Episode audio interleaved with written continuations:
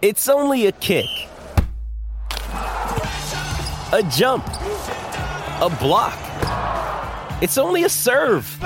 It's only a tackle, a run. It's only for the fans. After all, it's only pressure. You got this.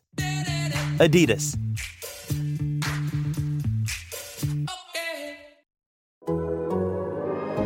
The Athletic. Ladies and gentlemen, it is showtime. Please welcome the team of the Fulhamish podcast.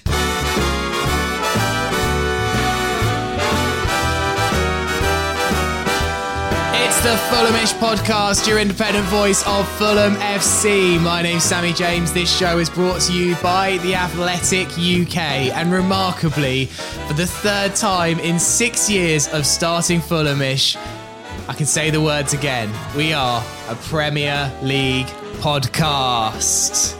It's great. A wonderful evening. Play the a horn. wonderful evening at Craven Cottage as Fulham got a 3 0 win against Preston North End. They got the job done early to set any nerves. Why was I worried? Of course, the lads were going to turn up and make sure that they did it in front of a raucous crowd at Craven Cottage. And I'm joined today to discuss all the fallout from last night's celebrations by the Athletic UK's Peter Rutzler. Hello, Sammy. Play the horn.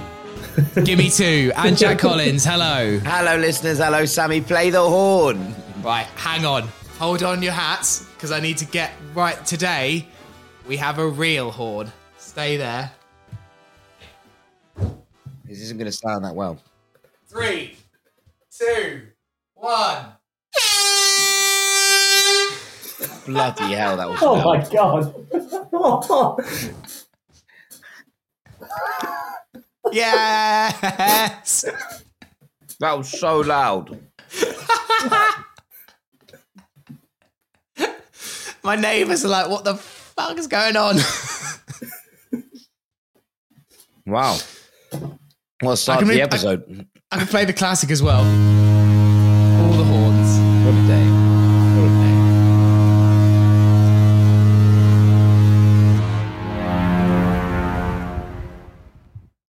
We are going up.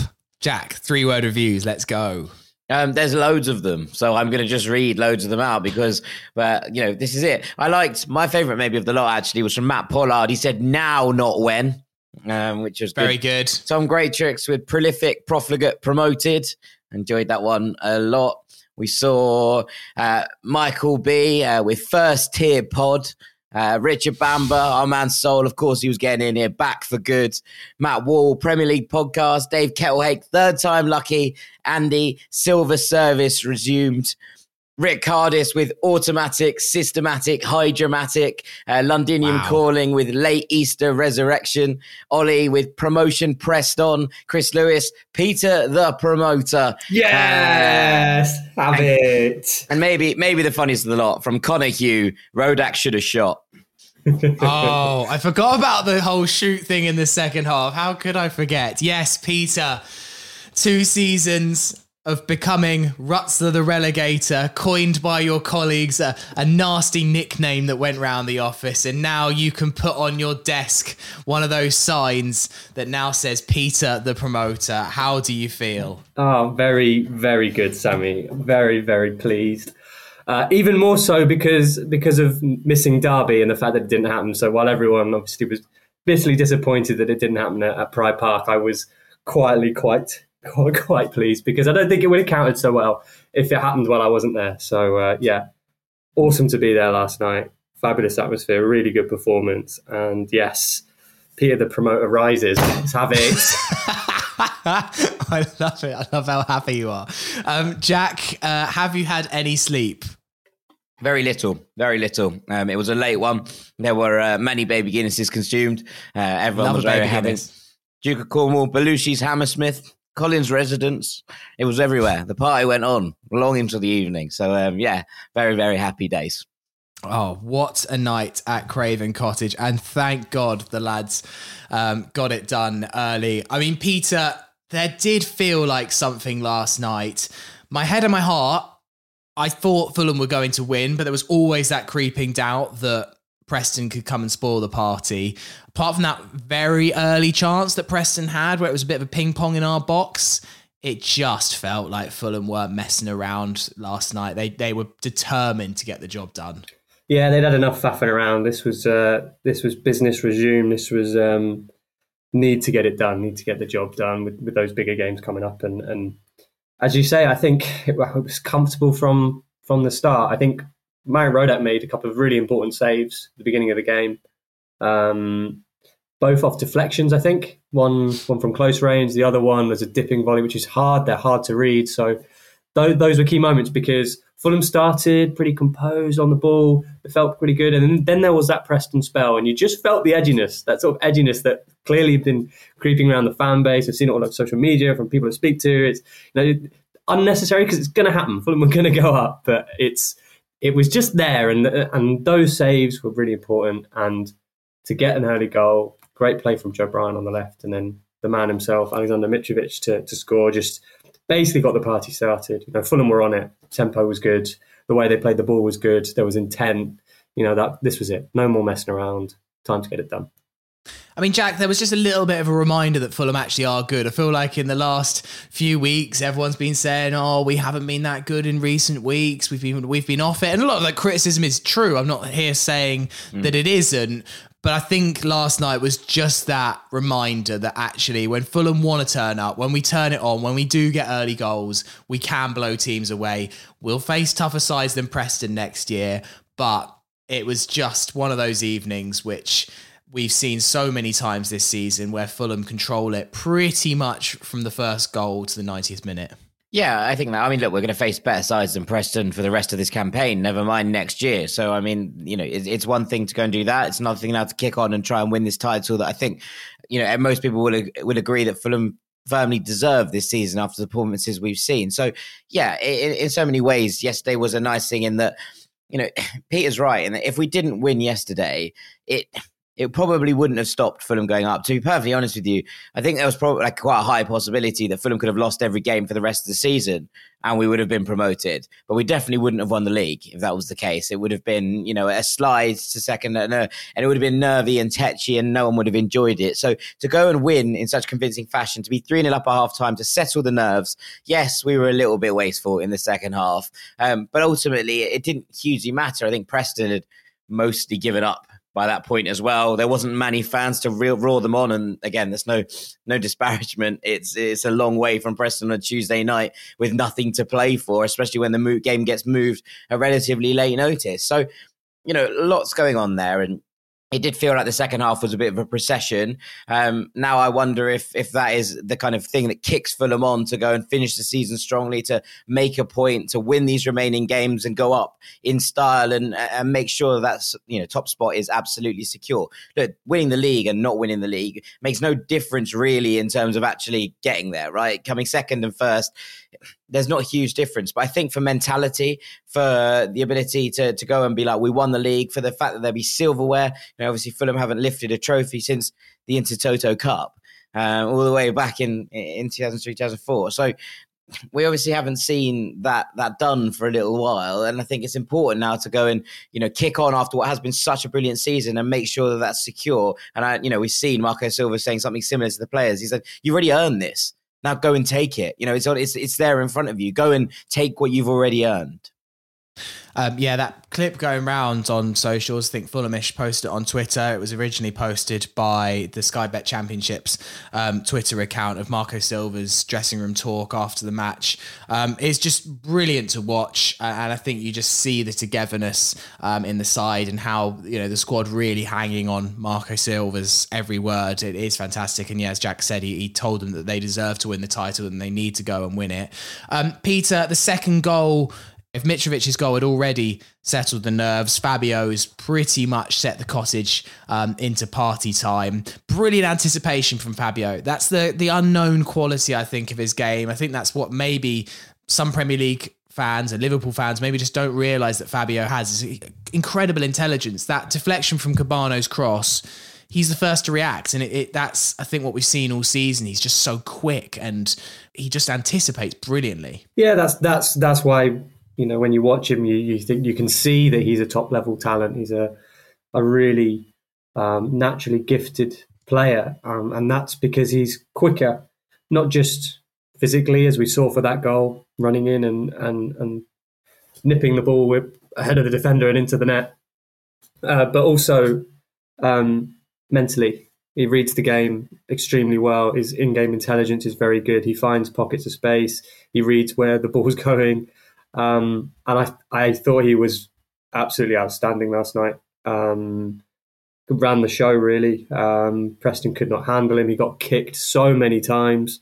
Uh, and most of the time, most of the time, it wasn't uh, malicious. It's just because he was quicker than his counterparts. Um, and yeah, uh, he, it was deserving that he got a goal. Um, sort of reflects just how important he's been to Fulham this season. Um, why you know he has been consistently selected by Marco Silva. Um, always pretty much first name on the team sheet um, after Alexander Mitrovic now. Um, and uh, yeah, a, a, fitting performance. And as you say, he's just quicker. He's he's, he's more intelligent, and that's that's why he's going to Liverpool.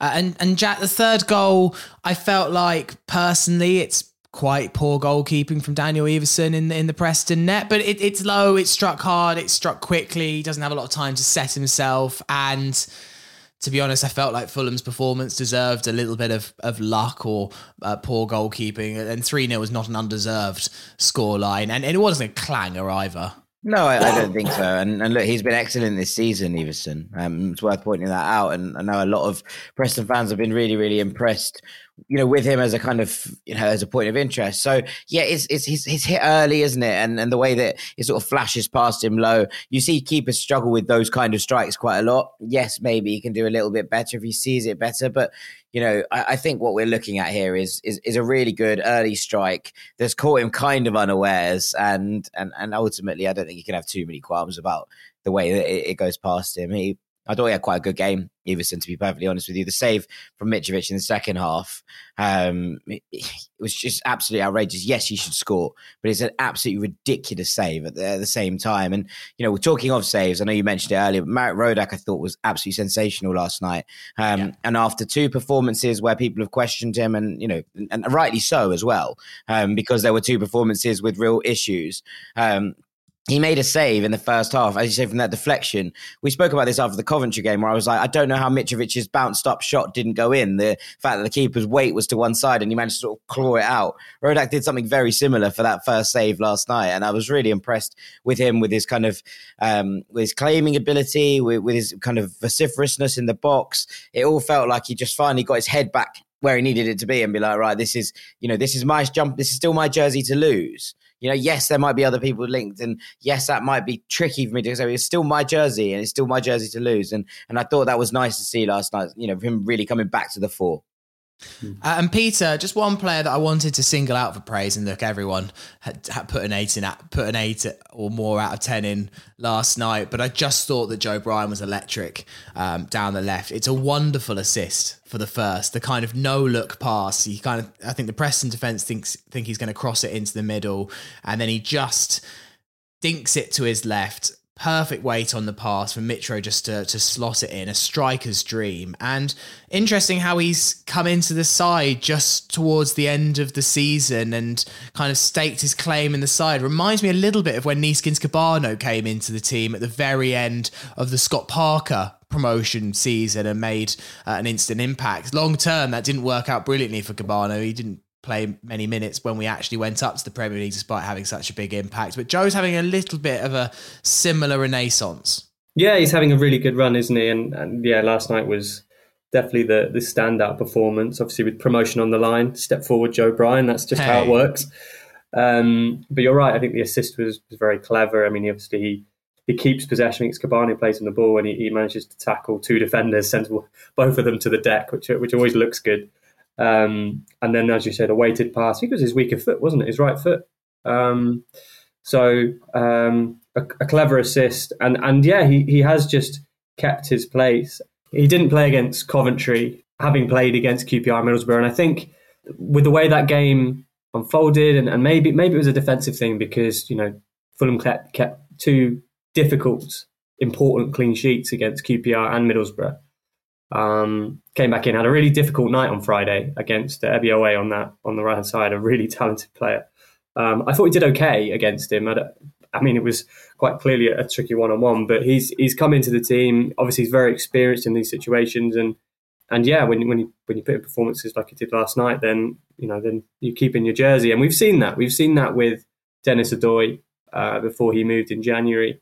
The fact that he was playing well meant that you know Kenny Tete wasn't going to come straight back into the team.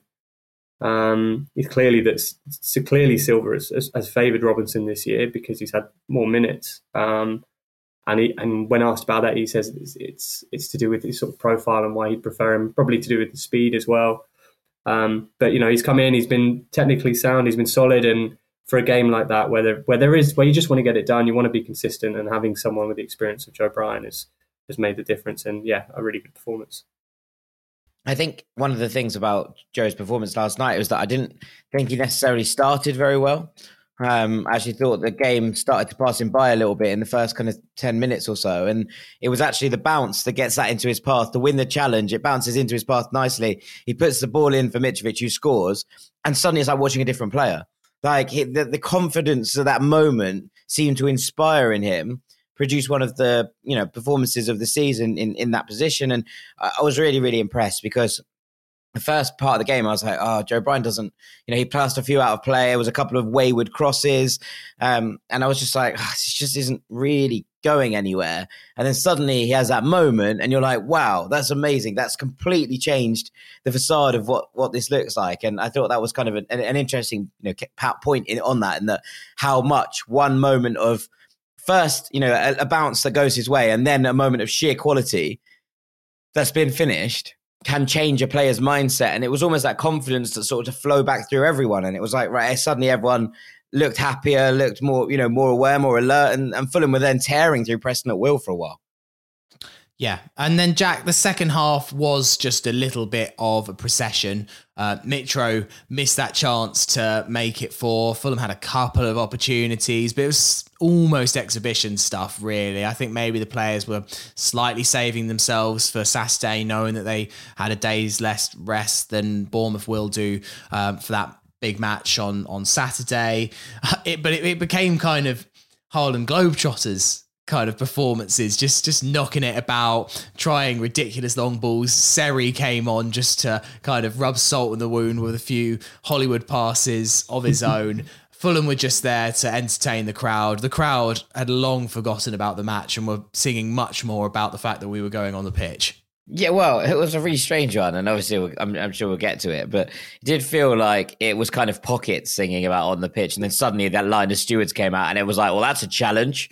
Um, and it, it, it, then it went from being pockets of people going, "Oh, we're on the pitch," to the entire Hammersmith then singing it. So um, I, I do wonder if that was potentially, you know, a red rag to a bull in in, in many ways. Um, but yeah, I, I, think there's a lot, you know, going on, and, and, and that second half was yeah, like you say, it, it, just felt like plain sailing. They just didn't feel like there was that much that could have gone wrong. You know, they, they there was that first Preston attack which goes across in the first minute, and you think, right, see out the first five, and this is going. And Preston won't score more than one. Like, and obviously they didn't score at all. But if the first one goes in two minutes after half time, you're going, oh god, you know, there's a long way left, and a two two goal leaders as they say, most dangerous lead in football. Um, I, I, disagree with that. I feel like a one goal lead is more dangerous than a two goal lead, considering you can lose it in half the time. But you know, where, the way that it looks and the way that the momentum can swing, I just felt that seeing off that first five was then, and, and, look from there, Fulham should have, should have, and could have scored a couple more. We had the two obvious Mitro chances.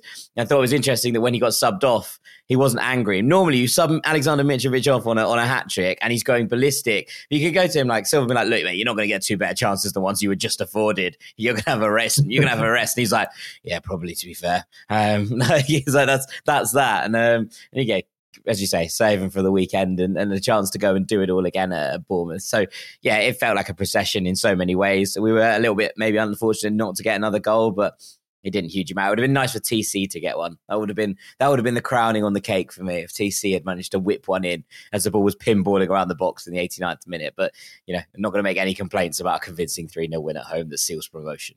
I see the ones that I I think Harrison Reed had a couple of chances last night, and then the one that really made me a little bit sad was Kebano free in the box, and he tried the cut back to Seri, which was on.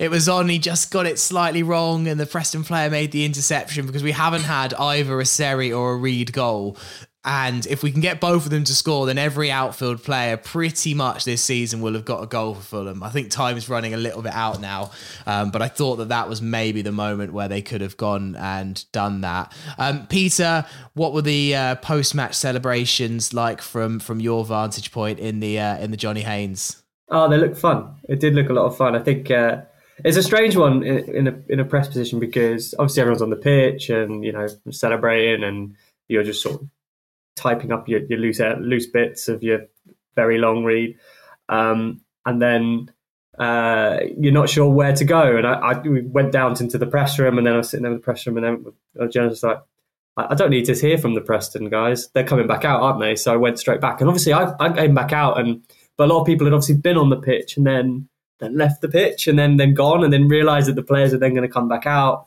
which is a little bit sad. But hope, hopefully there'll be another chance to do it once if if Fulham can uh, secure the title.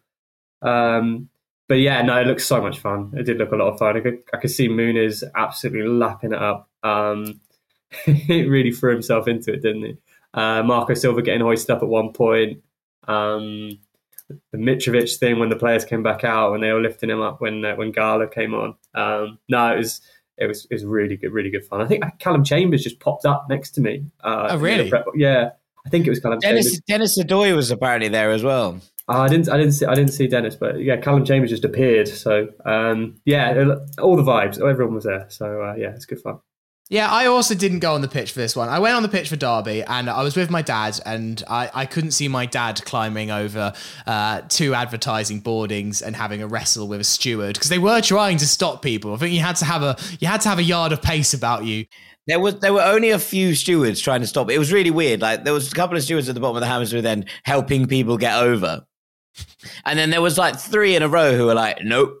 And I remember my brother said to me at the time, he was like, "I heard someone say to the steward, what are you doing? Just let them do what they want. Like there's thousands of them."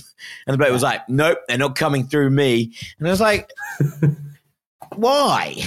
like, like, you have to be there to show face. The club have to be like, oh well, we tried.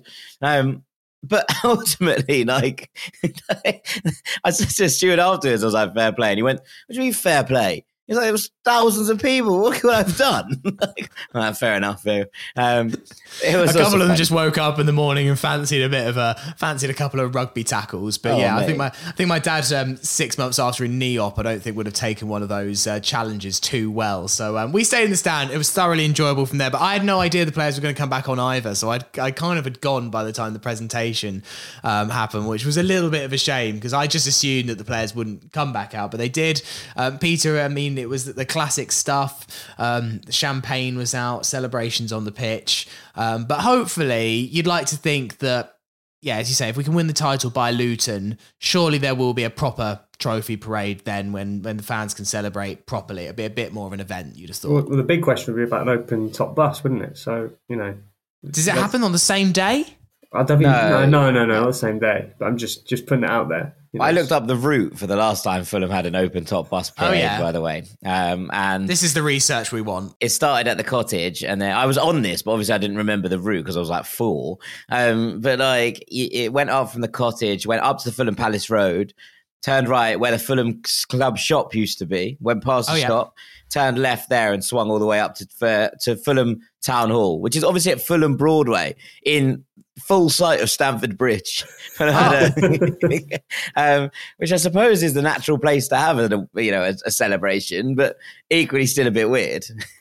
Yeah, that doesn't feel like. I assumed it would just be kind of like a lap of like the the roads around the Stevenage Road and Findlay Road and Fulham Palace Road. Do you think but, people yeah. would go? I'm always a yeah. bit confused with this. Uh, like, I'd like to go and I'd like it to happen, but do you reckon lots of people would go? Like, it's just a bit like I don't know. I think. I mean, look. I do think that the circumstances are slightly different from 2001, but I still think, yeah, people would definitely go to that 100. percent Like it would be a chance just to have a bit of a day out, a few um, beers and stuff like that, and and see an open top bus doesn't happen very often, does it? As Peter says, you can't win the league and not have an open top bus. And Peter, I'm with you, rules. but um, I'm with you. But I just wonder if they would be a bit concerned about turnout. Uh, That's that's all I'd be worried about. But alas, it's probably fine. Nah, just a big win on Saturday, then everyone will definitely be up for it. Um, Peter, we haven't mentioned it yet. Um, your big long read uh, came out straight after the match. How Silva powered Fulham to promotion, igniting Mitrovic, reshaping rooms, and introducing birthday cakes. Uh, the exact headline um, we wanted. Um, And we're expecting, I think. yeah, Very um, half half a dissertation's worth of words in there. I read the whole thing this morning. It was brilliant, and and just for me, got into the kind of minutiae of what Silva and his backroom team, who don't get the credit that Silva does, um, did last summer, and you forget all about the kind of delay of Silva coming in and. He had a lot to do. Uh, You know, one of the there's so many lazy takes today. There's so many lazy takes on all of the mid Oh, it's relentless. Yeah. Oh god, if I see another joke saying about how Fulham and Norwich don't play each other every season, I honestly might just throw my phone out the window. Yeah, they weren't there at Carrow Road when Steph Joe made the silence at James Madison, or they wouldn't, uh, or they wouldn't be making this kind of you know, baseless, baseless accusation. Um, oh, can't wait for Fulham to be back in the Championship 23 24. So, anyway, it just shows that. And, and one of them obviously was that, oh, well, with Fulham's parachute payments, of course you were expected to go up. But it was a lot more difficult than that. There was a lot more to it. Fulham was a, a bit of a mess in the summer. It Also, was, like as if the other two clubs didn't get parachute payments, as if West Brom didn't get them and Sheffield United, and like, oh, okay, cool, they've they've stormed the league, haven't they? They've done well. Like, what, what, what weird thing to suggest?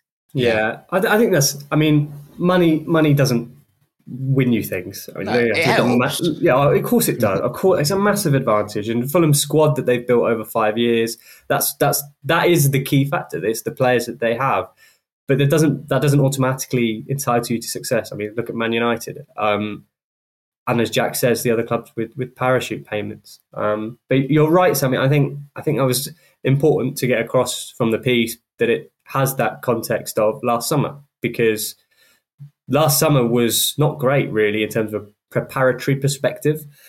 The delay with Scott Parker's exit, you know, the fact he had Stuart Gray as an almost interim coach for pre-season at the start. You know, they had it was Colin Omogbehin was helping him, Jack Grinstead, who's a physical performance coach as well, just helping the players, get, getting them ready before Silva came in. Obviously, Silva was in quarantine. Um, and then to have that impact in that short amount of time. And I think we saw it very quickly how uh, the sort of impact that he was having, both in terms of style of play and how the players were putting together. Um, recruitment went well. They kept their key players. There wasn't that. There was a lot of worry about players that Fulham would lose as well, especially the younger ones. Um, and all, all of that sort of were the were the building blocks to it. And and and within the within the piece, you sort of explore the different elements of of what Silva sort of implemented. A lot of it was was interesting. I mean, from a training sort of perspective, it was it's not. It may seem like it's tactically complex, but it actually has been quite straightforward, quite simple. Um, we talked about set plays and things like that, which they they dedicate a lot of time to, um, and they do work on these patterns, but they're not. It's not complicated. It's it's had the buy-in of, of the players, um, and it, and going back to the squad, you know, the squad. A, a lot of them know each other for a long time now. It's quite a close group. There's no cliques in the group and that that helps. And the, the things that got pulled out for the headline, but those are the little details that just just bring that group together. Just make just push them closer together again. Um, and and yeah, and and and the outcome has been so impressive. You know, we're talking about a team that's two goals off hundred goals this season. Um, that's the first team since the 19th century to win seven 0 twice away from home in this division. You know, this is these are big numbers. Um, and it is a very very special achievement um, the way they've done it. Um, players that have been brought back in you know and this is the other thing too we're just going back to the summer you know we're thinking of the likes of tim ream who's been immense. Denis Odoi was so important until until he left in january. Alexander mitrovic obviously. Um, you know there are a lot of players there that weren't necessarily in, a, in the most in the best frame of mind after another difficult premier league season. So um, to bring everyone together, get them all on side, on the same page, implement a new philosophy, absolutely rip up the league.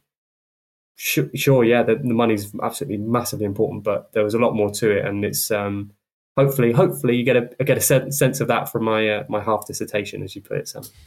It is really, really, really worth your time reading this. It was Uh, excellent. You can get the you can get the Athletic right now for one pound a month for the first six months by going to theathletic.com forward slash Fulham pod.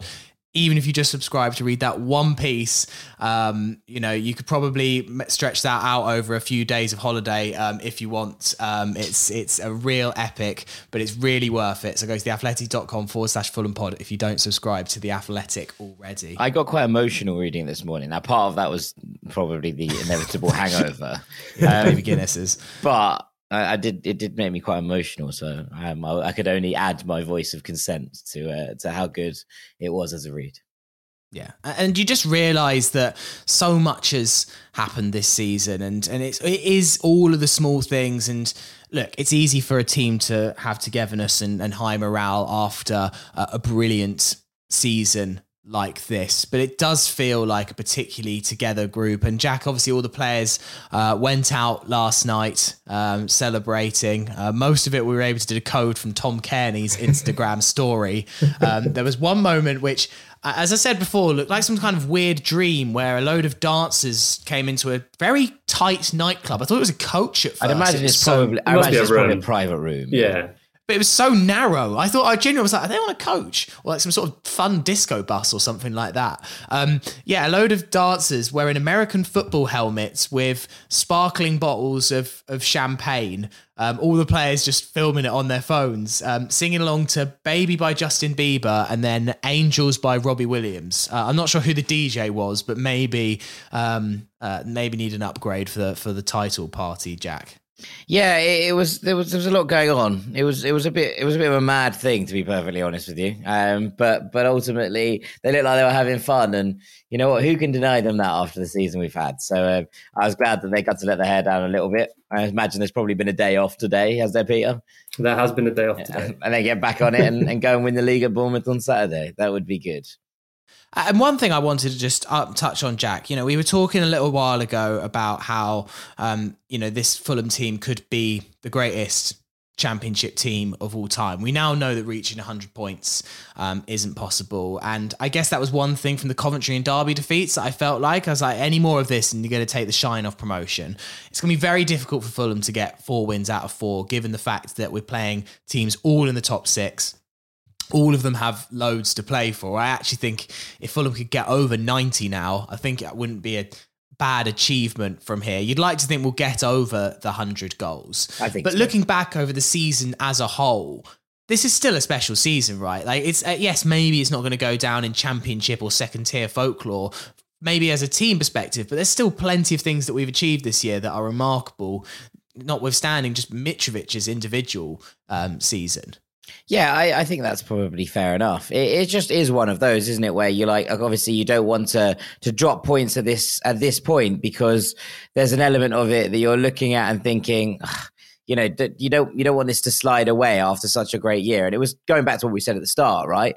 Um, about the fact that you know we're looking at we're looking at this season and thinking if you come second in this, people are going to be mad, people are going to be angry, um, and that shouldn't you know the kind of the main reason to not come second in some ways is is that you want it to be remembered as the season that it was, not the season that it could have been, um, or the season that was let slide right at the death, even though promotion was still ultimately secured.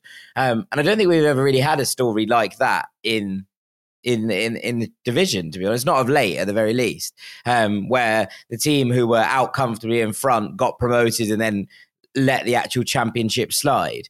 Um, so it's going to be very interesting to watch how these last four games play out. Um, you know, obviously Bournemouth have that game in hand, but if we were to beat them at the weekend, it would take us 12 points clear with us having three games left and them having four. With our goal difference, that makes us champions. Um, is ultimately where it is. So, so there's that to consider as well, right? In that there would be almost a yes. I think with the non hundred points thing now, if Fulham to win at the weekend, then I think it almost doesn't matter quite as much what happens in the final three games. Obviously, it would be good to go out with a bang, but if you secure that champion spot, and I think you know you'd want to win the game at the last home game against Luton, you know, for the crowd and for the the whole atmosphere of, of what it is.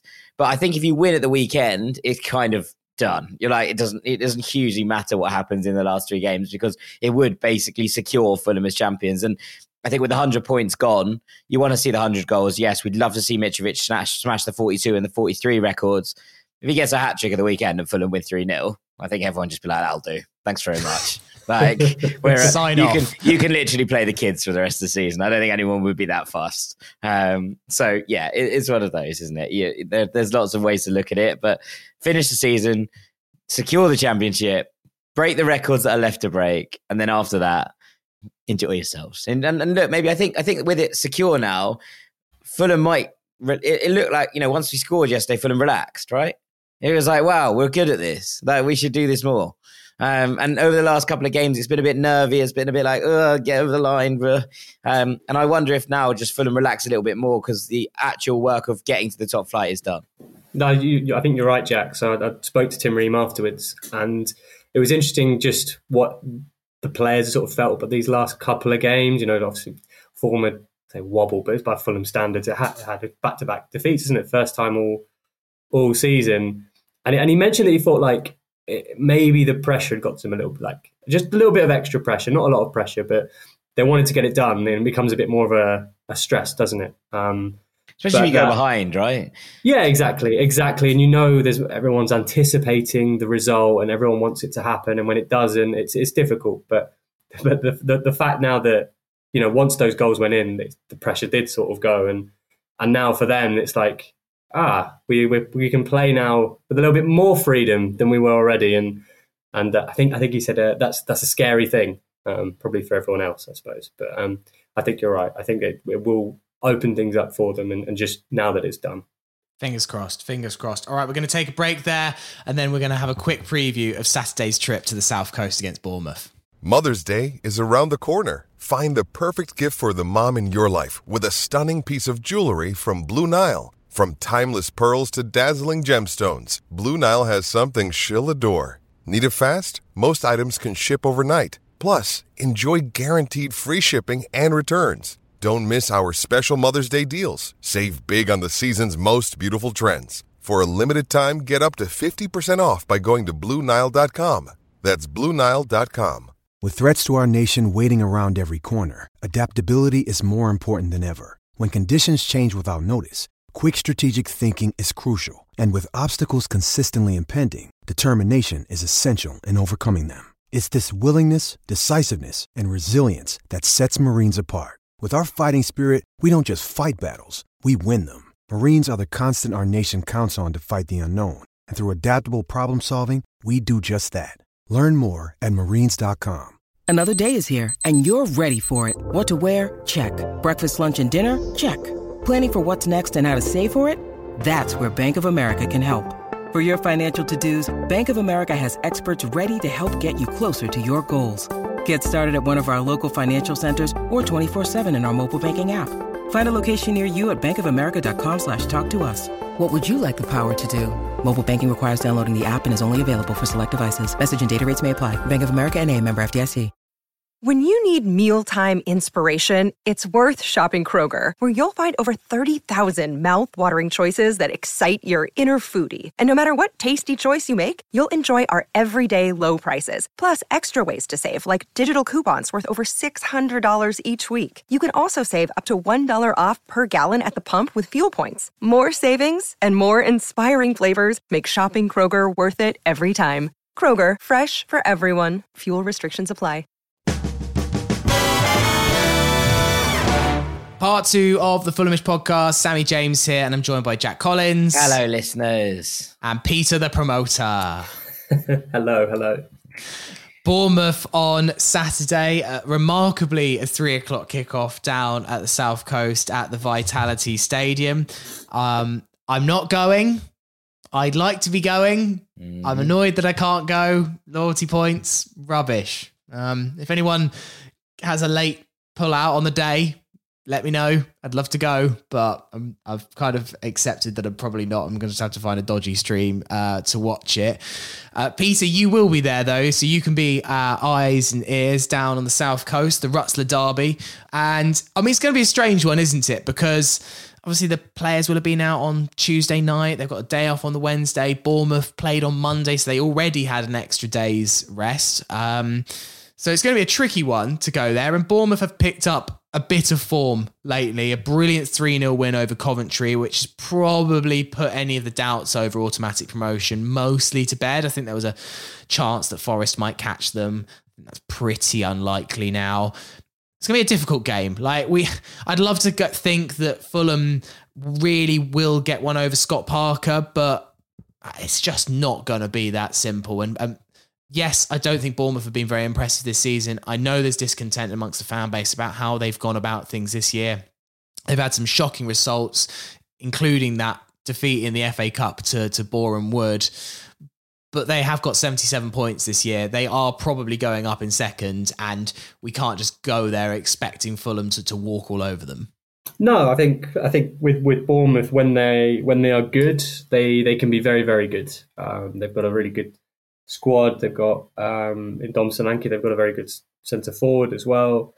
Um, and I think the, the interesting thing with them is I think we and we saw that when when when they came to to Craven Cottage um, when they adapt things, when they really properly sort of alter the way they approach for specific games, they, they can be very, very effective. Um, but you're right, there have been some very frustrating, um, poor performances, some of which will be reminiscent for, for Fulham fans during the, the Scott Parker promotion season. Um, and the points on the board really have put them in a in a good position where that those stumbles that they've had in recent weeks haven't really cost them too much. Now, I think the pressure is more on them this weekend, for oh, certain, yeah. obviously, yeah. um, because as much as you know, for, things went their way over Easter in terms of one the, the win over Coventry, um, but also Forest defeat at Luton. Um, if Fulham win, Forest win, it's Bournemouth Forest is coming up very soon, isn't it? I actually think it's. Uh, it's the second last game of the season. Second last game of the season. Okay, so it's, it's not too far off. So it's not inconceivable that Forest can catch them, um, but it would need a, a, a, massive stumble. And I think the, the quality that they have, and, we did see that uh, in their performance against Coventry, they won 3 0. Um, they tweaked things. I think Solanke went back to playing as almost a second striker for that for that performance. Um, that they they have enough. They have enough to get over the line, and I think even some of the recent results have suggested that's what they've been looking to do. You know, the nil nils against Middlesbrough and Sheffield United, which which are tricky games. Admittedly, they're tricky games, but um, and, and I imagine we'll get a. I can't I can't see it being as intense as it was at Craven Cottage. Um, that had a, a, really unique feel that that game. There was a lot of different emotions sort of flowing into it from from different angles within that within that game. Lots of different uh, narratives, shall we say? Um, of which I don't think are as potent this time. Um, but but it matters. It, it certainly matters matters to Fulham. It will matter to Scott Parker. It will matter to Bournemouth. This is for them. If they have any hope of winning the league, they have to win. Um, it is a title decider, pretty much. Um, I say decider. It is a title influencer to a great degree.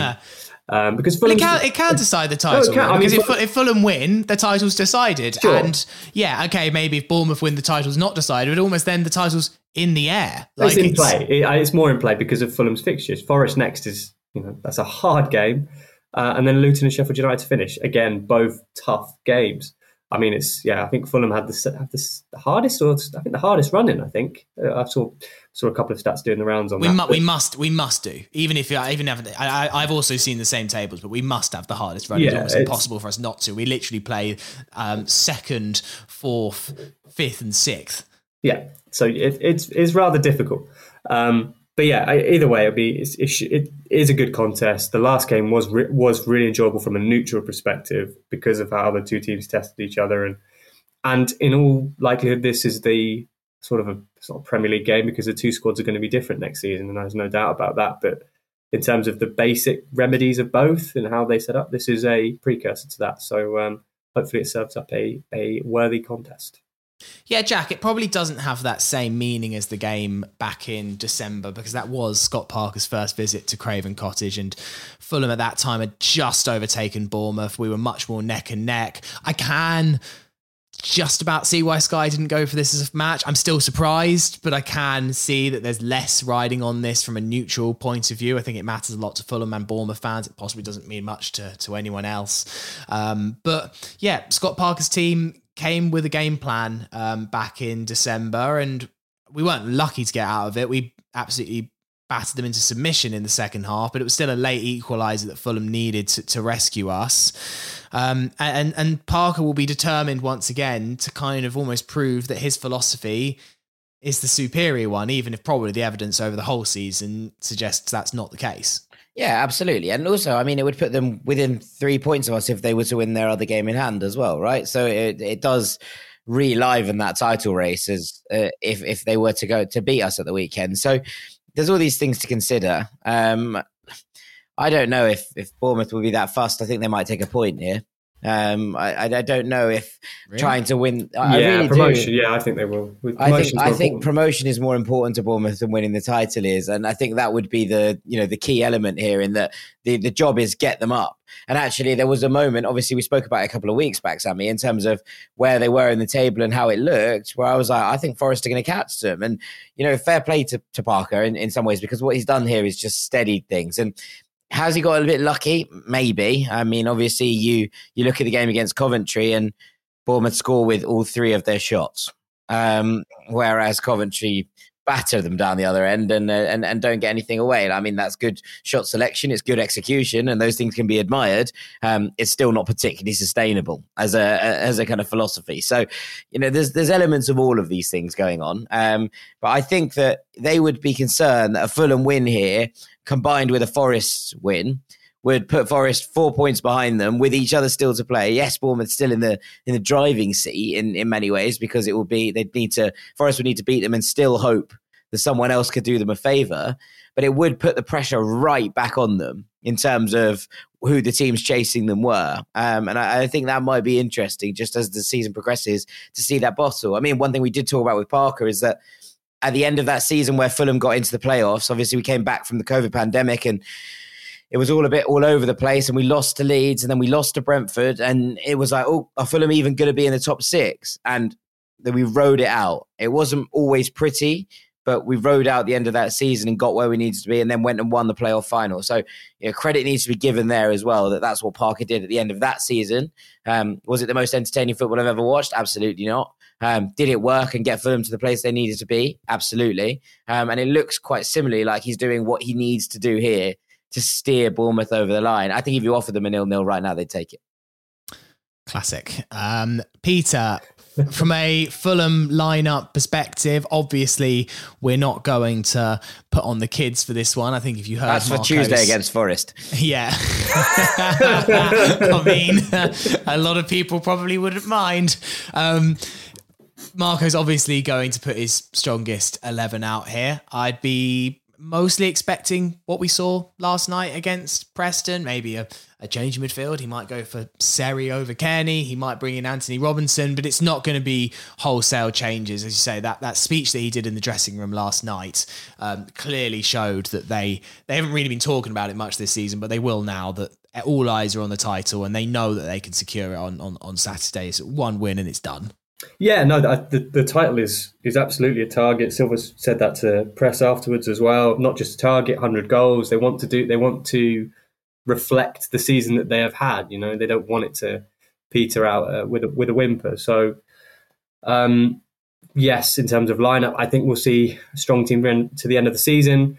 I think in one sense it's a shame that this wasn't wrapped up sooner because of what that uh, would potentially mean for younger players getting opportunities. I don't get the impression that that's going to happen really. Um, but we'll, we'll, see. We'll have to see. There are a lot of obviously there are a lot of players who we're desperate for minutes. There are players who don't make senior players who don't make the matchday squad. So um, even then, it's it's a it's a tough one. But in terms of what they want to do, in terms of the motivation, it's absolutely to to win the title. I think I think that's been talked about. I think the fact that I think Silva outlined that the fact that the team have been at the top of the table for so long to not be to even consider not being champions is just not it's just not palatable really. So um, they they will want to get the job done. They will want to do it against the next best team. They will want to prove a point. I'm sure they will. Um, as you said, you can see that from what he told the players afterwards. And um, yeah, and, and in terms of lineup, I think we saw the fact they didn't make big changes. Something I mentioned in the in the long read about how Silva sort of approaches things, and it's interesting in terms of the setbacks they've had. They they tend not to make knee jerk decisions or, or, make big uh, alterations off the back of individual errors or individual performances. They, they, they take their time. They'll consider things. Uh, Marco and, and his and his staff um, before making changes, and that's why there's been that consistency as well. And I think that applies especially when they when players are doing well, and after a performance like Tuesday night, providing there aren't too many uh, sore heads from uh, what uh, from from from the from overnight the bus, celebrations yeah. from the disco bus. Yes, I found out where it was by the way. Oh, where they was were, it? They were in Tape, London, which is a club ah. just off Oxford Circus. Um, ah. There you have it. I believe. I believe. Anyway, that's what I've been. That's what I've been led to believe. Um, it's quite exclusive, Sammy. It's one of those. Um, it's one of those fancy Mayfairy clubs. Um, they don't let the likes of you in there. No, I can't imagine they would, and probably for, for, for good reason. When you said exclusive, I thought you meant like the news that you just broken. exclusive, yeah. world exclusive here on the. Uh, to be podcast. fair, it might it might well be. It might well be. That might be an exclusive. So yeah, I, I, I have it on good authority that that's where they were anyway. At Sky News break. yeah, exactly. Fulham were in Tape nightclub. well, yeah, few sore heads, as you say, Peter. It will be a bit of a challenge to, to get themselves going for this one. I feel like they might be just running on um, the the reserve tank uh, for this game, and and and prob- but possibly you might see the after effects uh, come out in the Forest game on on the Tuesday, which I'm fully adamant is going to be three 0 to Forest, um, with not many Fulham fans caring, um, given that it could potentially uh, lead to Bournemouth, uh, particularly if we beat Bournemouth um, as well. Uh, I imagine that it could be a, a, bit of an ugly one, but we'll see what happens. If you're going and you've got a ticket on Saturday, enjoy. Um, what uh, an occasion it will be down on the south coast. Fingers crossed the weather's nice and. Um, if you're not going, good luck trying to get a stream. That's all I'll say uh, for trying to watch it on Saturday. Going to be a little bit tricky for us in the UK to try and watch it, but where there's a will, there's a way. Right, we'll leave it there in part three. We've got a few questions and then one. Brilliant. This will catch on. Part three of the Fulhamish podcast. Sammy James here with Jack Collins and Peter Rutzler. Right, a few questions before this'll catch on. Uh, and this first one uh, is a voice question from Lucy Shomei, who is in our Telegram group. Well worth joining. Uh, the scenes in the Telegram were fun last night. Lots of people putting up photos of the pitch invasions and uh, having a jolly old time uh, celebrating Fulham's promotion. So definitely pop over there if you can. If you want to support the pod, you can get a two week free trial trial, uh, and it's always uh, a lot of fun over in the Telegram. That's the bonus as well, by the way. It's way of supporting the pod, but you also get access to this Telegram chat where we chat all things Fulham and. Uh, should be particularly good in the summer as well when there's lots of transfer rumours to uh, debunk uh, whether there's any uh, truth or, or, merits to them. But anyway, Lucy left us a question uh, in our podcast group, and I was interested to get both your thoughts on this, Jack and Peter. Hi, well, it's the morning after the night before. What a result. Thank God we did that because my nerves couldn't take anymore. Anyway, quick question for the pod. Mitro and Cav and others always deservedly grab the headlines, but I would like to know who is your unsung hero of the season. Mine is definitely Harrison Reed. I think he just puts in a shift all the time, gets on with it. It's always beavering away busily. So let me know who is your unsung hero of the season enjoyed beavering away busily. Uh, Chris Kamara kind of um, yeah. vibes to to that. Nice one. alliteration. yes, very good. Um, Jack, what do you think? Um, I think probably Neeskens Kebano. Um, for me, he's the one of the front three that gets the least airtime. Obviously, you, you know Mitrovic's goals kept a lot of headlines. Fabio Carvalho's transfer news, as, as Lucy says, um, and Harry Wilson has has been a revelation. He's up obviously for you know player of the season in the in the PFA awards, and and what we're seeing is those players get it. But I actually think that you know Neeskens Kebano's run in the team his I wouldn't want to say renaissance because I think that's probably a little bit unfair. He's had these runs before when he's ever been given a run of games he's always performed, but the consistency and the belief in himself to you know have a go at players, I think. You know, the, the fact that what we've seen is he's taking risks, he's doing things. Okay, he loses the ball sometimes, but we're seeing kind of that magic in his feet as well for, for so much of this. And I think he's been phenomenal across the course of this season. Just over there, providing, even if it's not, you know, actual assists and goals, the thing he has provided is those moments of magic that unlock a defense, the the moments that actually give Fulham the numbers to make an overload, to find someone else free in space or in open space, perhaps. Um, but you're, you're mm. looking at this and thinking, how are you know these are the ones that that don't always get the numbers. It's not the assists and it's not the goals necessarily. It's the the fact that he can break a line and and and basically mean that defense have to shift over to try and deal with him and some of the some of the, the moments he's had across the course of the season, the one against West Brom springs out to mind straight away, where he just sent a couple of defenders packing in one sort of swift move when he basically made Millwall's left back get subbed for um, for being just too too dizzy at one point. We had some amazing. amazing Neeskens moments, um, and I just think that maybe with the form and the actual numbers of the other two in the front line, he sometimes goes under the radar. So Kebano for me. Peter. Yeah, no, I was going to say Neeskens Kebano as well because I feel like the unsung hero award is can be renamed the Harrison Reed Award, and I think he gets he he for sure has been. He's a Michael Carrick underrated player who's actually yes. not underrated because everyone calls him underrated. yes, I think I think we're at that stage with Harrison Reed, who's been consistent throughout his time at Fulham, and and the work he does is is widely admired, and well, rightly so. Um, I agree with Jack entirely about Kebano. I think he's been fantastic this season just the fact that you know he's been at Fulham for like half a decade, and to have a season like this, it almost to show what he is capable of. He's the type of player that you, when you watch him and you see those moments, and you, you guys will know better than me. But when you watch him and you see him play, and you think, oh, wish you could do that every week. And this season, he's had a season pretty close to that, and and that that's that's that's pretty special. Um, but if I'm going to pull another name out uh, in the unsung, I would I'll probably go with Tosin because I don't think he gets mu- as much praise as he probably should do. Um, we we Tim Ream has been outstanding this year uh, and deserves all the praise he's had this season. Um, but both he and to- uh, and Tosin have played a, a massive role, and I think it, with Tosin, we just sort of expect it. We just we know how good he is. We know how good he could be as well, and I think his standards therefore. Uh, or, or, the bar he has to reach to to to get to get a claim is that little bit higher. Um, so for me, Tosin, I think we saw that again last night. Um, it was very, very clear what Fulham were trying to do in terms of their game plan. They were trying to isolate Kebano one on one, as Jack was saying, because Kebano one on one with a championship defender is a nightmare for the championship defender, and they don't normally last 90 minutes at least, or mentally if they don't check out. Um, but Tosin, Tosin's passing, his distribution is, is massively important. Um, I think he's stepped on more this year now that Joachim Andersen sort of has gone on, and because he, he took a lot of the limelight um, last season uh, in central defence. But in terms of where Tosin can go, in terms of what he offers as a central defender, there's a lot of potential there for a, a really top talented player. Um, and he's been excellent this season.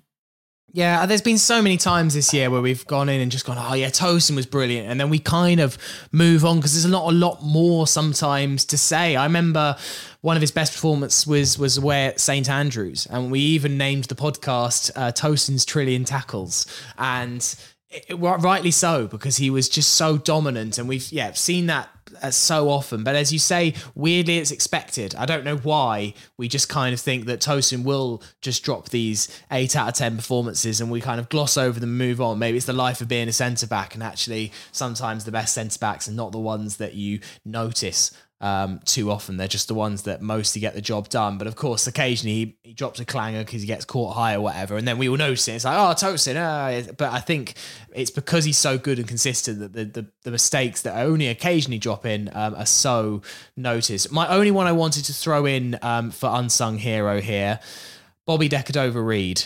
And I really think that his value to this team is massively underrated. He gets called on to play in every single position, particularly when Fabio Carvalho went through that period um, where he was um, injured with the never ending toe injury. Uh, he did a fantastic job kind of deputizing in that number 10. He scored some great goals this season. Uh, and I did a little bit of um, maths. He has had since the middle of January, so since the Fulham Birmingham game, he has had one goal involvement every 123 minutes, either an assist or a goal. So he's nearly at a goal involvement once every one and a half games. And that is off off the bench mostly, occasional starts.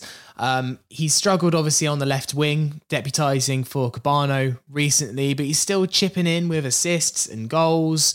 And some of those goals haven't been massively important ones. Often they're the second or third in a big win. He scored a couple of times when they've been like consolation goals, like particularly against Huddersfield. He did that against Coventry, where they haven't actually meant something, but they could have massively meant something. They could have been. They they felt at those times like game changing goals. Sadly, Fulham didn't kick on and get go and get those points, but he always digs deep. I think for us, Bobby, and and rarely um, gives up. Um, despite you know he'd been a bit inconsistent this year. I imagine it's been a bit disappointing after impressing in the Premier League that he hasn't got as many Championship minutes as he wants. But he's always dependable. I imagine he'll be there next season. So uh, yeah, uh, he's my shouts for unsung hero of the season. Yeah, absolutely. I mean that that role and the kind of utility man role basically lends itself to this as a point, right? Because if you can be used in so many different positions and you can be used in so many different ways, and you're still finding ways to come up with with, with that many goal contributions and, and important contributions, it's always going to be one of those, especially if you're part of the bench. And I was saying this last night that I think Bobby Reid is one of those players you just want to have around the squad,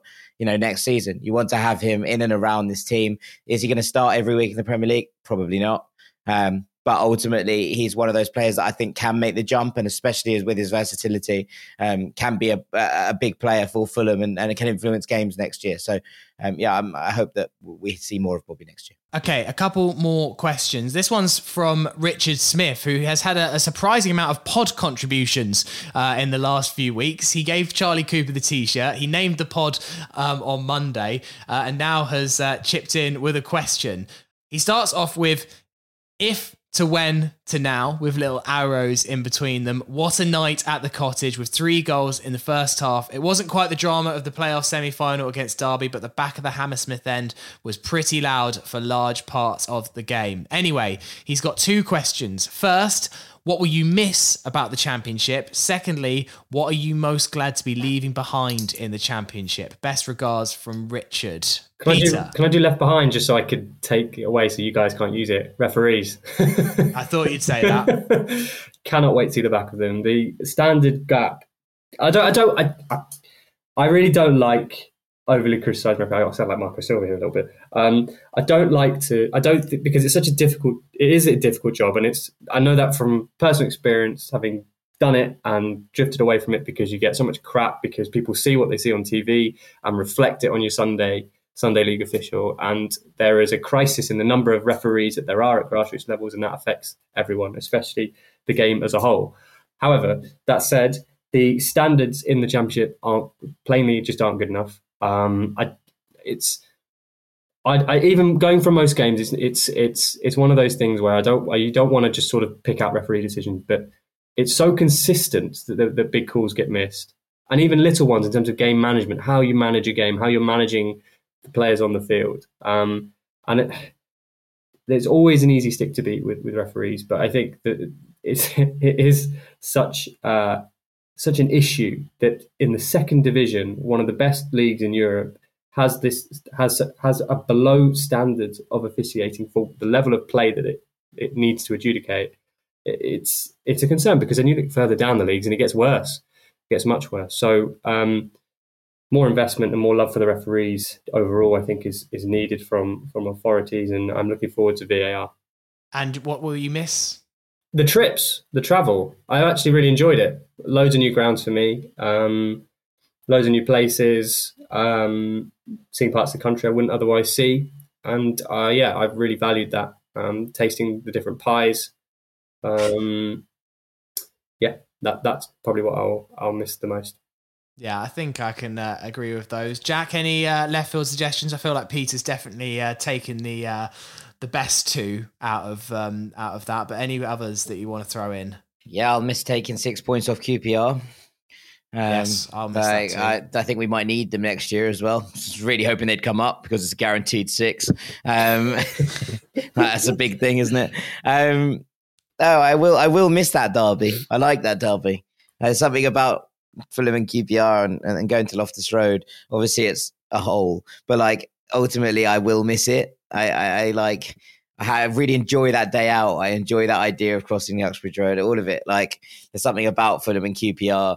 I think especially because the period of, of where I sort of really started going, and you know, to Fulham on my own and with my brother and my friends, it coincided with that period where Fulham and QPR were relatively level, and therefore it felt like the you know derby in terms of that you could win, but was still really important. So I will actually miss Queens Park Rangers. Um, that's uh, that's something I didn't think you were going to see it for me today, but ultimately that's where we are. But mostly the six points, mostly the six points. I think my two are I will miss almost the lack of analysis in the championship. There is something quite annoying about the Premier League where Fulham starts getting spoken a lot, but not in great detail and often as a footnote, which is actually more aggravating than just not being spoken about at all. I almost like sometimes the anonymity of just the random championship three o'clock game. There's too many games for people really to focus in on. You're often just a footnote at the bottom of articles, but I quite like that sometimes because you don't kind of get like half baked takes on various radio stations um, that are mostly just there to wind you up. So I will miss that. What, what do you mean? That's just miss, the second tier podcast. Not just them. Not just them. Um, what do you mean? Half baked takes. they're not the only ones. Um, what I won't miss is all of the bloody. There's something about championship clubs and attendances and atmosphere and singing and all of that that it just seems to be endless and infuriating and pointless debate over how many fans Blackpool took to Birmingham on a Wednesday night, and how Stoke took more, but how Coventry went to Norwich uh, and and took three more than I don't know Luton did to Southampton on a Wednesday. I know I've mentioned two Premier League teams there, but there just seems to be a constant um, comparison of fans, which I don't think is quite there in the Premier League. I think generally Premier League fan bases, mostly because most of them sell out don't really care or seem to compare uh, compare it as much. And maybe it was because Fulham is the big fish and the small ponds, and so we were always had high expectations. And obviously, because it's Fulham it's not a massive club, couldn't always deliver to it. So I'd be quite happy just to be out of the kind of the. Uh, the slanging match that is constant on Twitter over that. So they're my two things. Right, uh, this will catch on uh, for today. Just one for you. Uh, this is the part of the show where people send in their chants and we rate them or slate them. Please send them to hello at fulhamish.co.uk. I see people kind of like tweet the podcast, tweet me. They get lost in the ether. I miss them. I can't find them again because they get lost to Twitter. If you email them, I'll play them. So please email it. Don't tweet it or whatever because it just gets lost and missing and I never find it again. This one is from Matthew Morris. He says, Hi, Fulhamish. On a drive to my mother in law's for Easter yesterday, I plugged my iPhone into the car in the middle of a This'll Catch On segment with my wife in the car. I had previously thought best to leave the men singing about their favourite footballers part of my life unexposed, but she thought the segment was hilarious and encouraged me to submit one. After some workshopping, we settled on the following Yes, it's obvious and extremely monotone. Please enjoy my Fulham tinged parody rendition of Simon and Garfunkel's classic Mrs. Robinson yeah. in honour of our favourite acrobat and would be Milan left back, Antonee Robinson. I forgot about the Milan thing. No one mentions that in the championship either. That's one thing I won't miss about the championship. That only seems to be in the Premier League uh, that people mention this. So, Matthew, thank you for sending this in. And, boys, I will get your thoughts afterwards. And here's to you, Jedi Robinson. Silva loves you more than you will know. Whoa, whoa, whoa.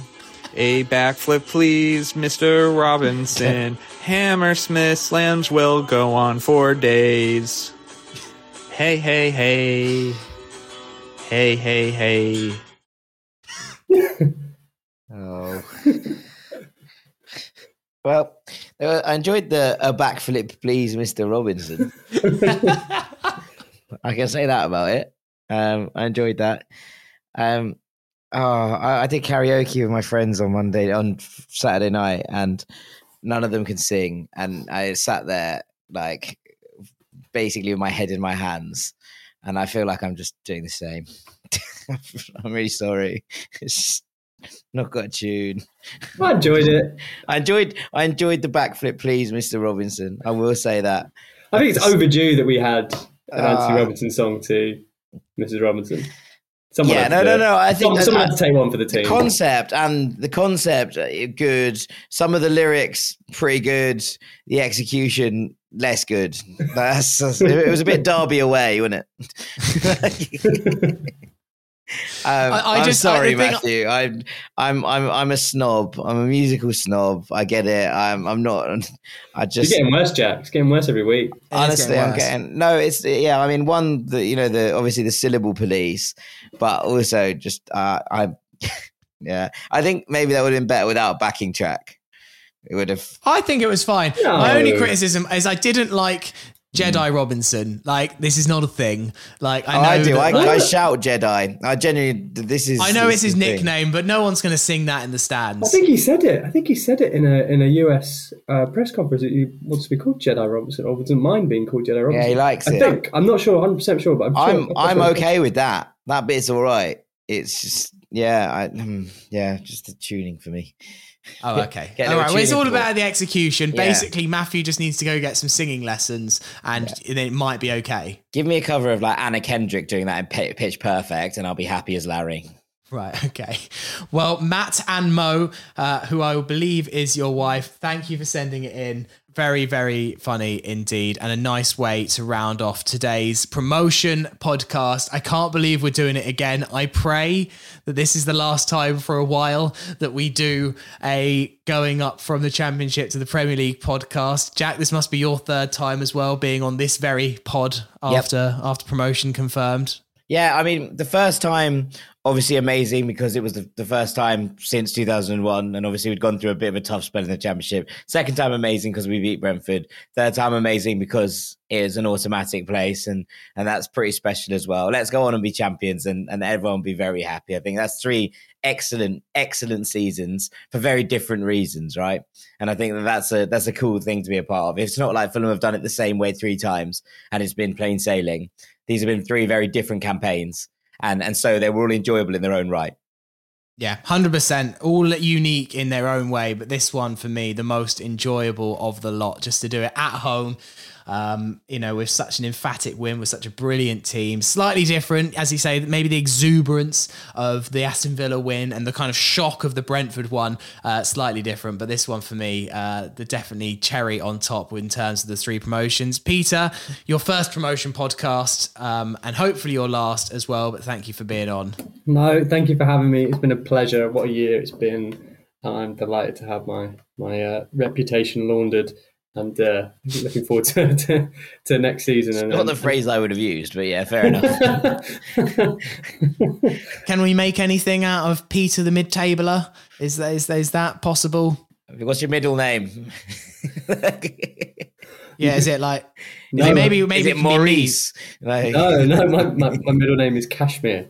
So um, What? but yeah, Wow. yeah, very unexpected. No, a little addition for the pod. Yeah, that is my. my and you haven't so- submitted us a Led Zeppelin classic for this will catch on yet. No, I Um, haven't. I wait I with bated breath, my friend. Wow, I've never heard someone with the middle name Kashmir. That is um that's the best nugget at the end of the pod ever. All right, if anyone's got an, uh, a survivor kind of Peter the survivor, but that they can come up with, um, that would be much appreciated. Just before we finish, Jack, what would you like to name the podcast? I think we're going to have to go with Matt Pollard and now, not when. Yeah, I think it is the right name. Uh, Matt, thank you so much for your podcast name. Very, very fitting. I've just had a thought, Sammy. yeah. Can we make Peter Rutzler the Remainer? oh no! Or Peter the Persister? Very good. Very good. Rutzler the Remainer has slight Brexit connotations to it. I mean, I guess, but it works. it does, it survives. It's just about. Uh, I think we can work. I think we can get better, but I think as a workshopping front, it's a good start. Good pers- stuff. persevering Peter. Persevering Pete. Yeah, persevering Pete might be the one. That might Oh, be the wonderful. that might be the tricky one. Right, let's hope let's hope we can let's hope we can improve on these suggestions. Yeah, I think we can, but it's a good start, Jack. Uh, have a great weekend. Fingers crossed we can all but secure the title against Bournemouth on Saturday, and we'll be back on Sunday reviewing everything that happens at the Vitality. But until then, you whites. You wait.